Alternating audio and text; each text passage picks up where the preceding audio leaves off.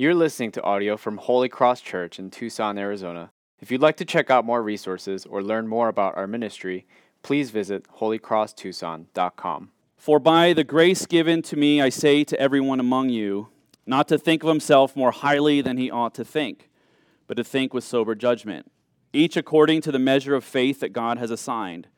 For as in one body we have many members, and the members do not all have the same function. So we, though many, are one body in Christ, and individually members one of another. Having gifts that differ according to the grace given to us, let us use them. If prophecy, in proportion to our faith. If service, in our serving. The one who teaches, in his teaching. The one who exhorts, in his exhortation. The one who contributes, in generosity. The one who leads, with zeal. The one who does acts of mercy, with cheerfulness. Let love be genuine. Abhor what is evil, hold fast to what is good, love one another with brotherly affection, outdo one another in showing honor. Do not be slothful in zeal, but fervent in spirit. Serve the Lord. Rejoice in hope. Be patient in tribulation, be constant in prayer. Contribute to the needs of the saints and seek to show hospitality. This is God's word. Today we wrap up our series called One Another. We've been looking at a few of these many instructions in the New Testament geared towards followers of Jesus. We've mentioned before several times there's so many commandments and instructions and counsel for how we are to treat people in our life outside of the household of faith. And then there's about 100 commands or so in the New Testament just geared towards followers of Jesus. And we've been looking at a handful of those. And we come to a close with this one. Outdo one another with honor. You'll notice how much this passage affirms the reality that Christians are connected. Christians aren't alone. They're not isolated. And they're connected to one another. And because they're connected to one another, they have specific responsibilities and opportunities to exhort, to encourage, to affirm, to bless, and even to correct and give warning at times when needed.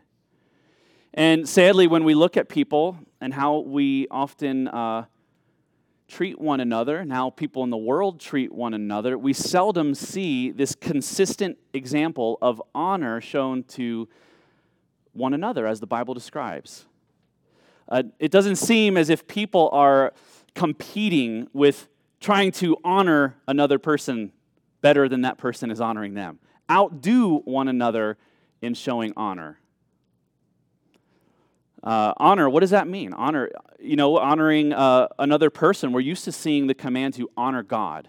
And that's something we've come to notice in the Bible and even become familiar with. We know what it means to honor God, but not so much this command to honor another person. To honor God is to give him respect, to glorify him, to acknowledge his opinion, his influence and in our life as something that is most important, is to give him his due praise. And so to honor another person is to consider doing the same, to consider how to esteem that person, to think of that another person, to regard another person when we are going about our lives and making decisions, to value another person, and even at times when necessary, to adjust our habits and attitudes for the benefit of that person.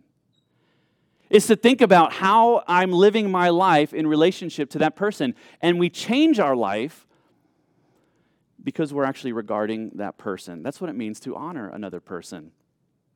I'm reminded of a story of a married couple going into the mall. They become separated from each other. This happens often in the mall. You guys have heard of a mall, right? I don't know if you've been to one lately. It's a collection of a lot of different stores together.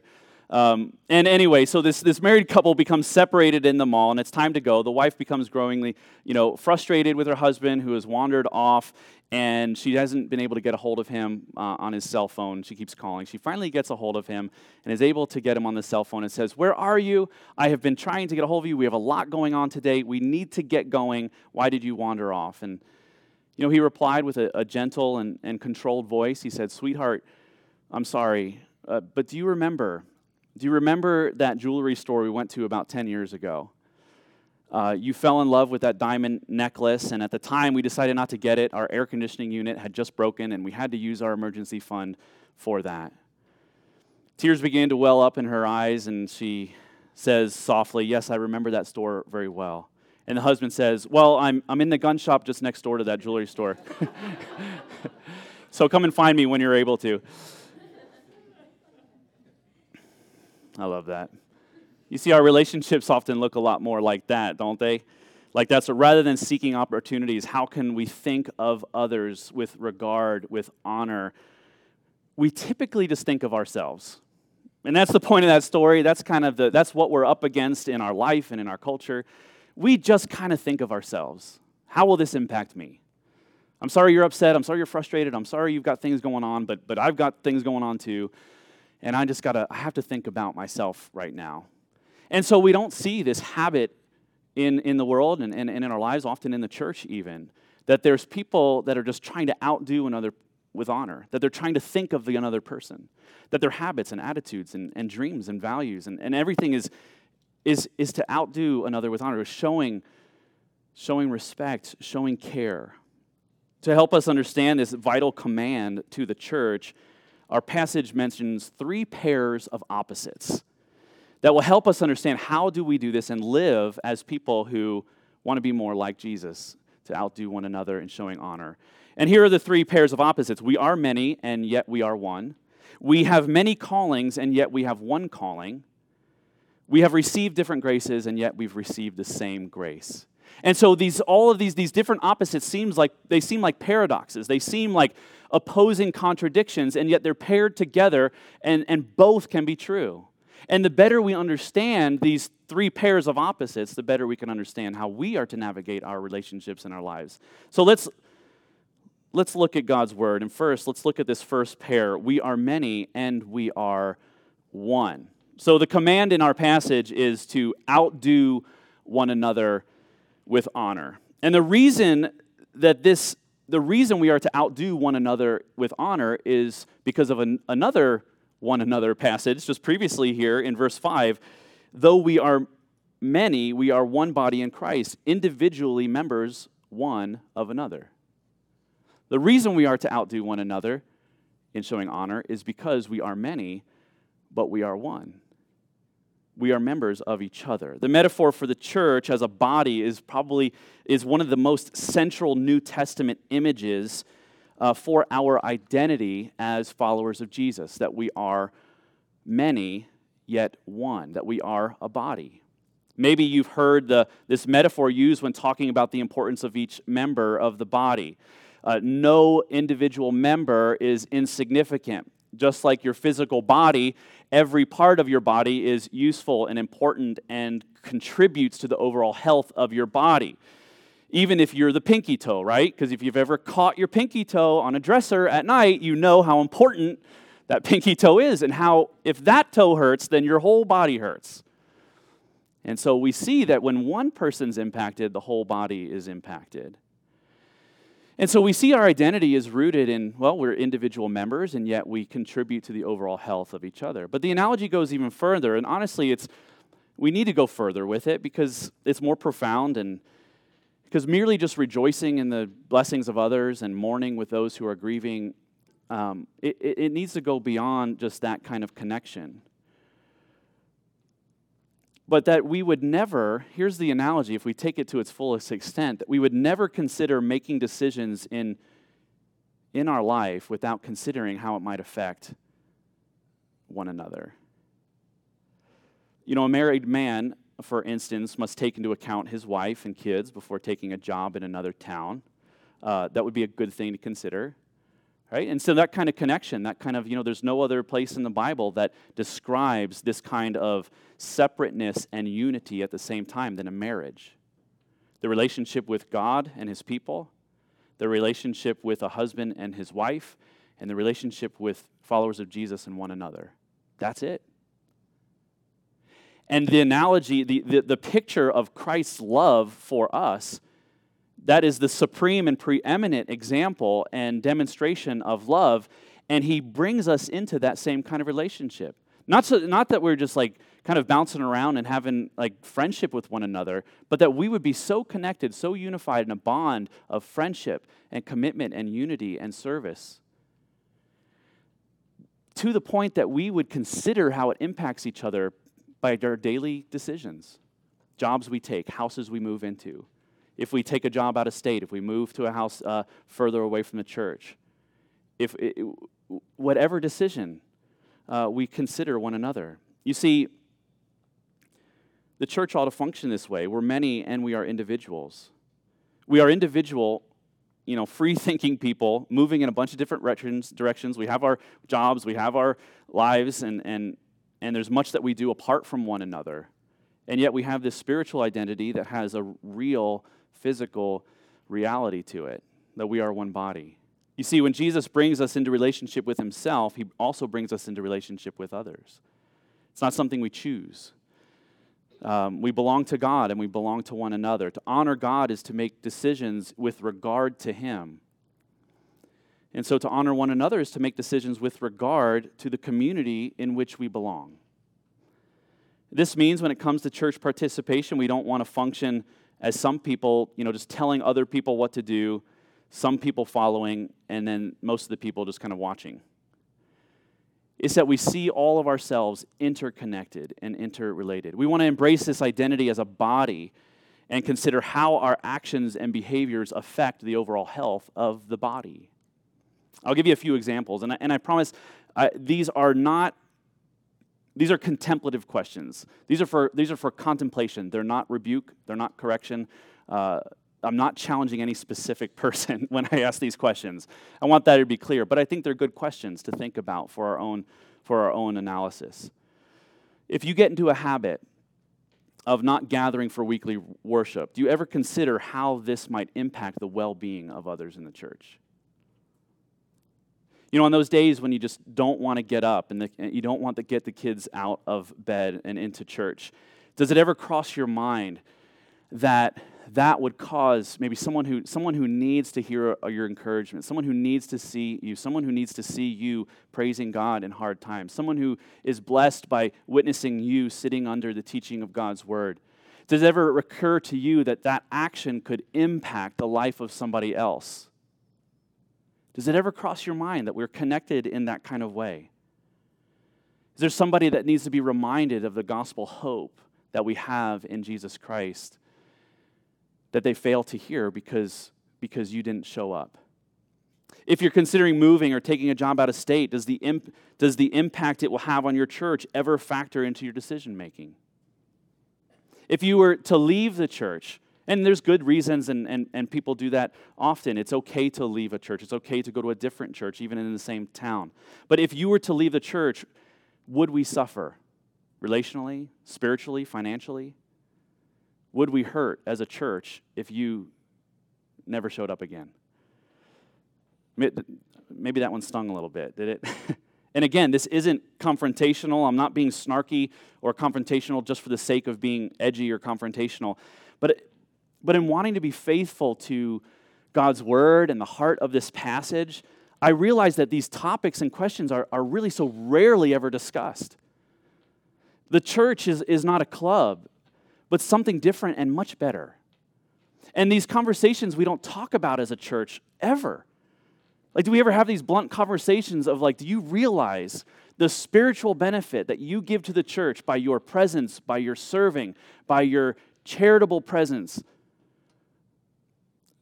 And do you realize that as a follower of Jesus, your absence, your laziness, as he talks here, and don't be slothful, but serve with zeal, that has an impact on the body? Do you realize that you are that significant, you're that important, that when we are welcomed into the body of Christ because of the blood of Jesus, when we're adopted into his family, each of us are a spiritual stone building up that spiritual body? Not many of us realize that. It's common to view the church like a club rather than something much more indifferent. We don't want, people in our business. We want to come to church, we want to consume what we need, and then we want to leave without any strings attached. That's kind of the common way. That's how the world works. That's the common view of church. A club has a bunch of members connected only by common interest. A church is the body of Christ. The church is connected by the immeasurable grace of God and is meant to define every human experience in our lives. Every human experience and every human emotion that you experience is meant to be defined by the reality of what Jesus has done for us and the people he has called us to. And that's radical. I mean, that is different. That is strange and absurd even to think that there could be, why would I do that with people I barely know? And then we start seeing much more of God's word and wisdom in Scripture as how we are to relate to one another, that we don't give up in showing love, that we need to be gracious, that it's hard to live in community with others, that it's messy and uncomfortable, and everything in us often resists that kind of commitment to other people. But in that is where we see God's message to us. It says, but that's what I have with you. That's how much I love you, given my life to you, the fullness of who I am. I dwell with you. I love you. I gave my life, and we are united and inseparable. This is the reason why we are to outdo one another in showing honor, not out of a sense of obligation or self-righteousness, but out of a sense that because Christ has bound us together in love, he also binds us in love with God. He binds us together in love with one another. Nothing can cripple the health of a church community as quickly as the mentality that the church exists to manage the comfort and expectations of its individual members. I think next week we'll have half of you here. I'm just kidding. No, I'm just kidding. Why is it hard to hear? This is uncomfortable. Anybody else? Is the air on? Because I'm uncomfortable. But this is where the gospel confronts our consumerism, our worldly mentality. This isn't something to feel like insecure about, and I'm not saying these things to shame you, because we have safety in the grace of God. We have comfort in his forgiveness. And in order to enjoy his blessings, we must look at his word and say, how does this apply to my life? Am I connected to others as he says I should be? You know, as Christians, we are connected. We are members one of another. We have specific responsibilities and opportunities to exhort and to admonish and to encourage one another. And it's through this context, as we live out this context, the grace of God transforms us. If there is anything that we've learned over the course of the last 16 months, is isolation cripples. Isolation destroys. Isolation is not our design. Seeking our own interests and thinking only of what is good for us will malnourish our spiritual health. And we are brought together, and it's a great joy. It takes us to this second set of opposites in our passage that is really good, is that we have many callings and yet one calling. All right? And so we're interconnected, we're connected with one another, and he goes further. The Apostle Paul is writing this. He's now telling us how we each function. What is God calling me to do? All right, if I had a nickel for every time someone asked me that, I wouldn't have to be paid to be your pastor anymore. Because that's what we all want to know. What is God calling me to do? What do I do with my life? What am I good at? How do I serve? Martin Luther felt it was so important to find our unique calling in life because it helped each of us better demonstrate our faith and transform the world around us. He felt it was so important for us to know our calling, to know our unique purpose and unique function within the world, because that was the avenue by which we would worship God and express our faith in God, but also transform the world around us. It's a difficult question to discover, and also a very simple, easy question to answer. Let's take the difficult first. Our passage uses the word function. Another word for this could be work or vocation or calling. Calling is not to be confused with merely a job, but it's that unique design with which God has shaped each of us according to his grace in order to glorify God and to bless people around us. So God has uniquely gifted us. He's uniquely shaped us. He's uniquely called us. A calling from outside of ourselves for blessing others and to expressing our faith. Paul knew this. In verse 3, he says it. He says, I know my function. I know my calling. And that's why I'm writing these things to you. Like he had this awareness. He had gone through his personal assessment. You know, he took his Myers Briggs. He knew what his calling was. And he says, this is what God has called me to do. And so I'm writing to you. What are you called to do? It may not be what Paul's called to do. Likely not. And we should actually spend a good deal of time evaluating our strengths, our experiences, our stories, the way that God has filled us with a passion for himself and for others. We should think about what we enjoy doing and the ways that God has impacted our life and asking those questions. God, how have you uniquely fitted me, gifted me, called me to transform the world around me? And Paul knew his. And so our calling, the specific way that we bless one another is going to be different. And this is a gift from God. This is because of his grace. However, we also have one calling. Each of us have the same calling. And the same calling that becomes the preeminent umbrella that motivates and informs every subordinate calling. And it's a really short answer in verse 11. Serve the Lord. What am I to do? Serve the Lord. What's my calling in life? Serve the Lord. I really want to be involved in the church and be a blessing to others. How do I do that? First thing, do anything you do out of a motivation to serve and honor Christ.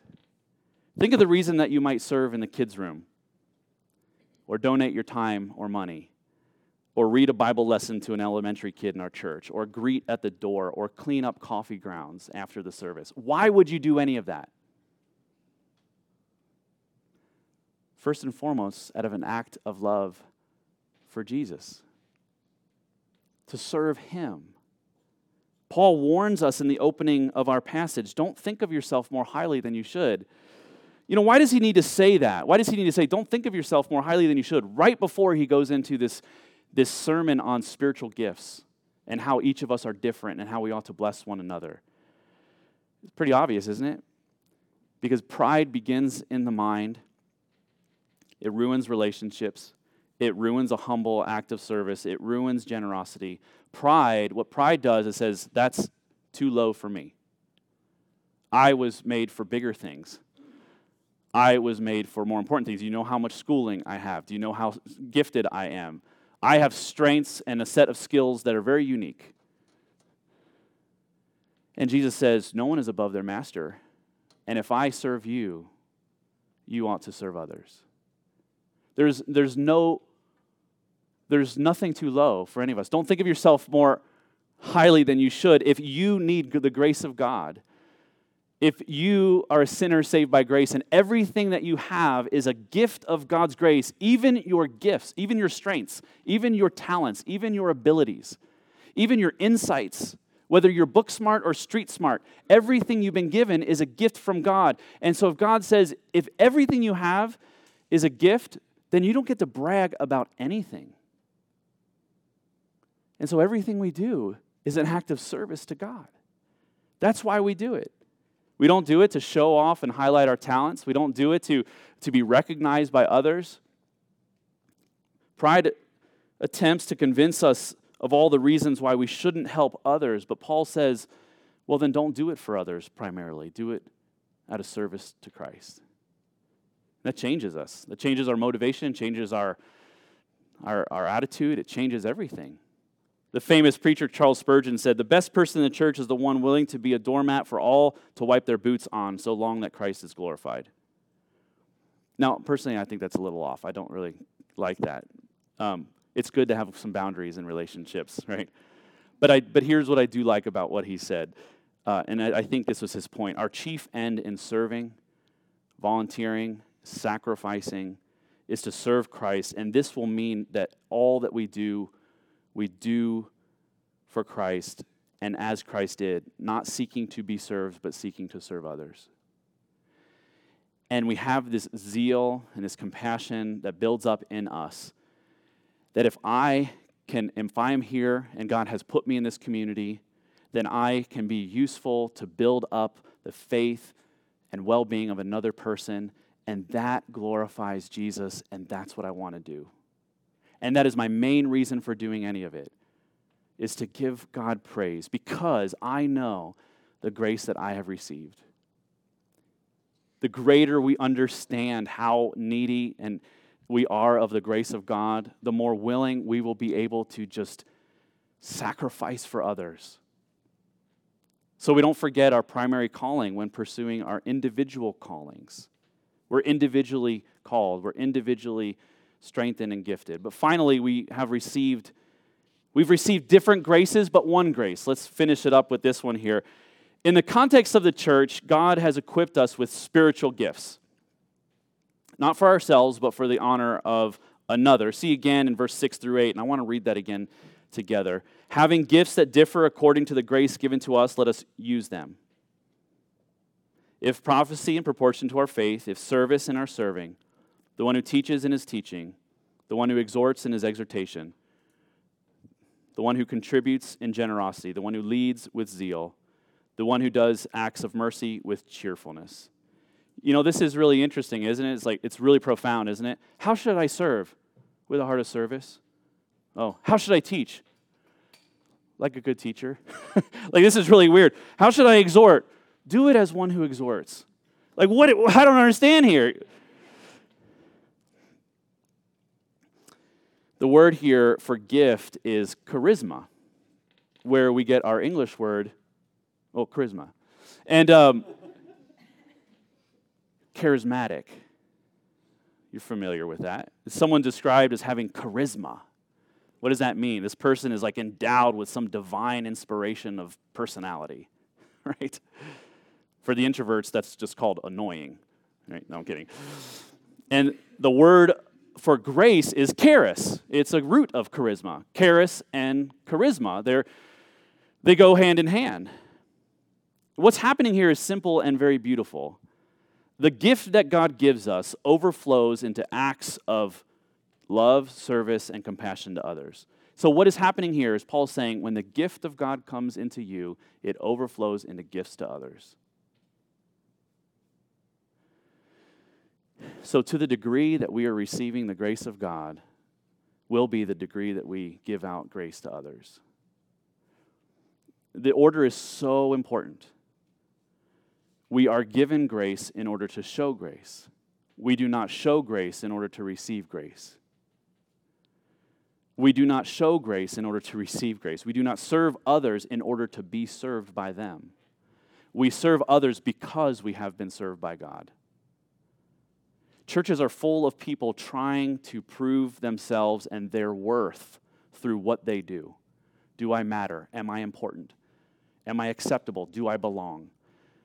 By all the things that we do. And what we ought to be doing instead is comparing how we can be a better servant than another. I mean, this is interesting. I mean, consider that. What if we were a church that was just made up of people showing off how we can think of others better than them? No, I could lay down my whole life for you. Oh, yeah? Well, I can lay infinity plus one. Beat that.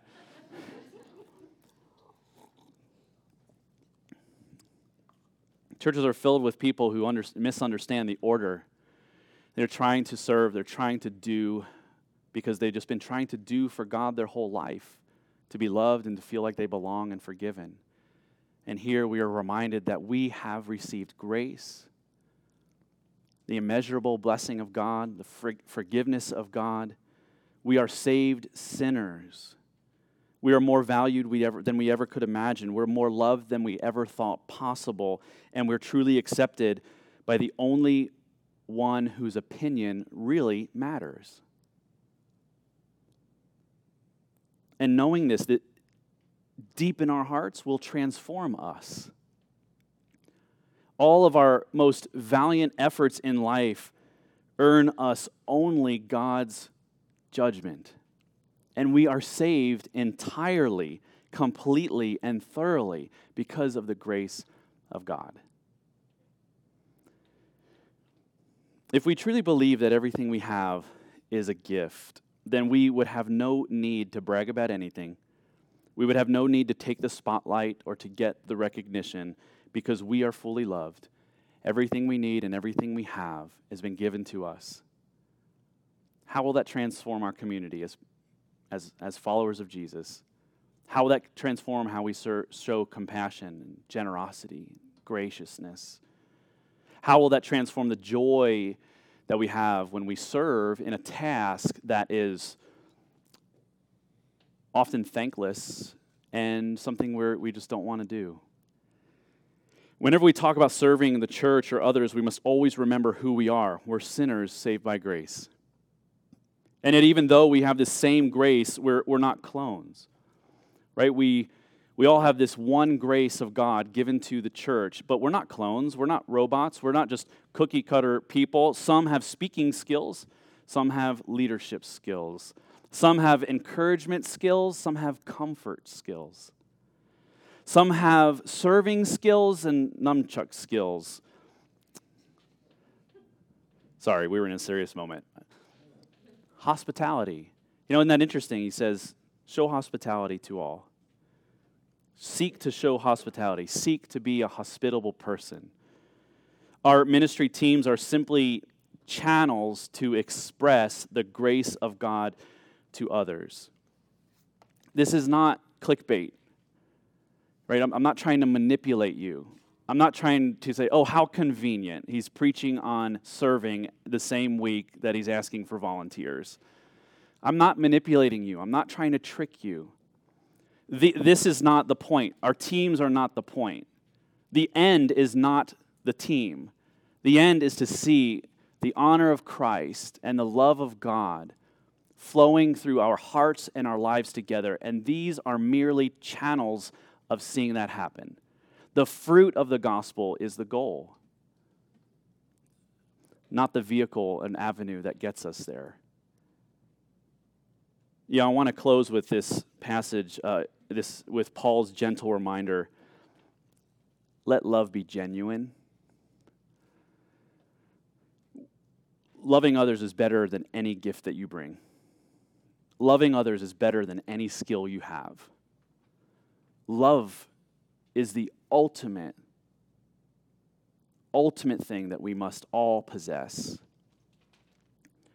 It's better than your gifts. It's better than your ability. It's better than your time or your money.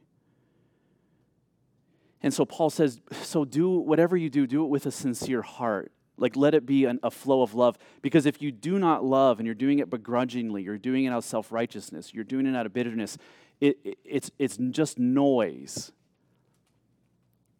So let it be genuine. Desiring to serve the Lord and bless others with a sincere heart It has greater impact to the kingdom of God than a skilled volunteer who just begrudgingly puts in their time. Do you believe that? A person filled with the love of God can do more for the kingdom of God than the most trained and skilled person out there. So our response is to love others. And when we love others, it's a response of praise to God for how he's loved us. We are connected to one another. And so outdo one another in showing honor. And let the joy of God fill your hearts as you do so.